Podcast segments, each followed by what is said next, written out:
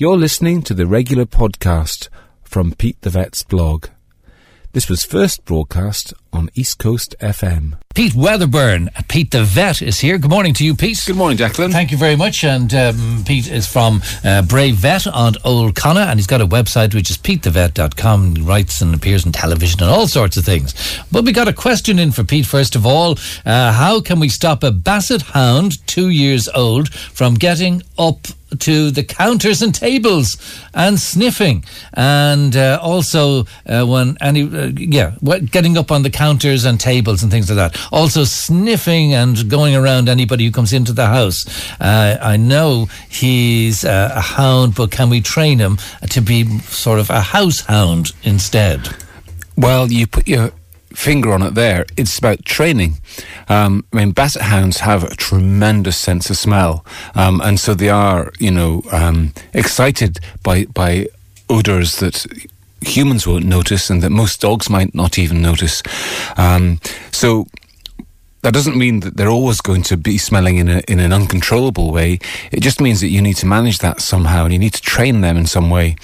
For example, um, the dog's only going to sniff on worktops and, and other such places if there's rewards there. So if they often find treats and things like that on top of worktops, well then they're, they're much more likely to keep doing it.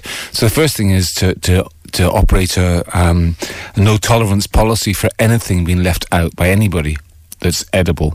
So the dog then has no rewards from doing that.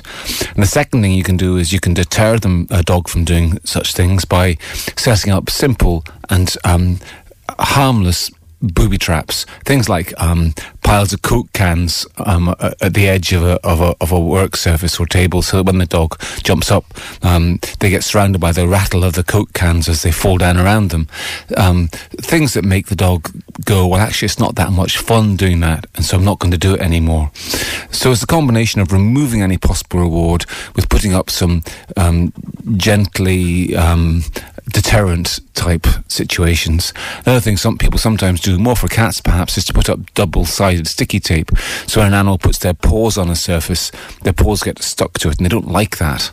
So they stop doing it as well. You know, that kind of carpet yeah, tape yeah. you can get. So those are a few ideas.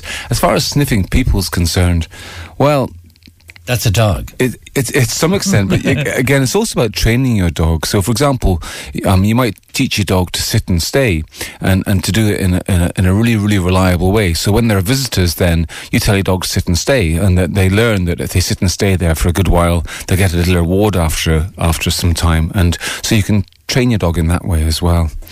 Um, so there's a few different things you can do there. All right, another question for you now, Pete. Um, bring the dog out for a walk, and it seems to stop and pee every 20 steps.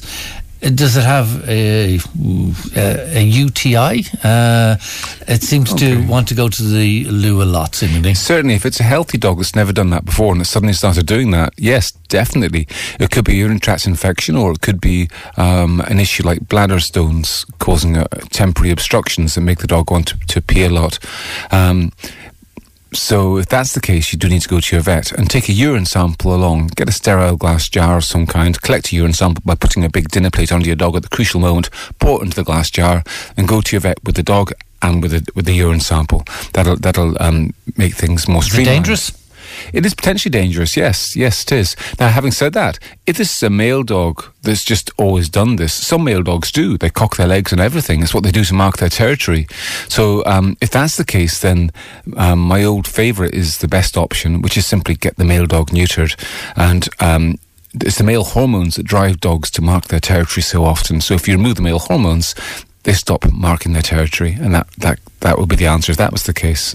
Oh, very good. Mm. Listen, I was wondering, would you join me on uh, Saturday morning? I'm uh, doing Saturday morning live Wicklow this week. Oh, uh, this week. So uh, maybe we can talk about greyhound racing then. oh, that sounds very interesting. Yes. Okay, so I'll be there. Saturday morning it is. Great for Wicklow this week. It's a bit of a fill-in. Don't normally do it, but uh, needs must.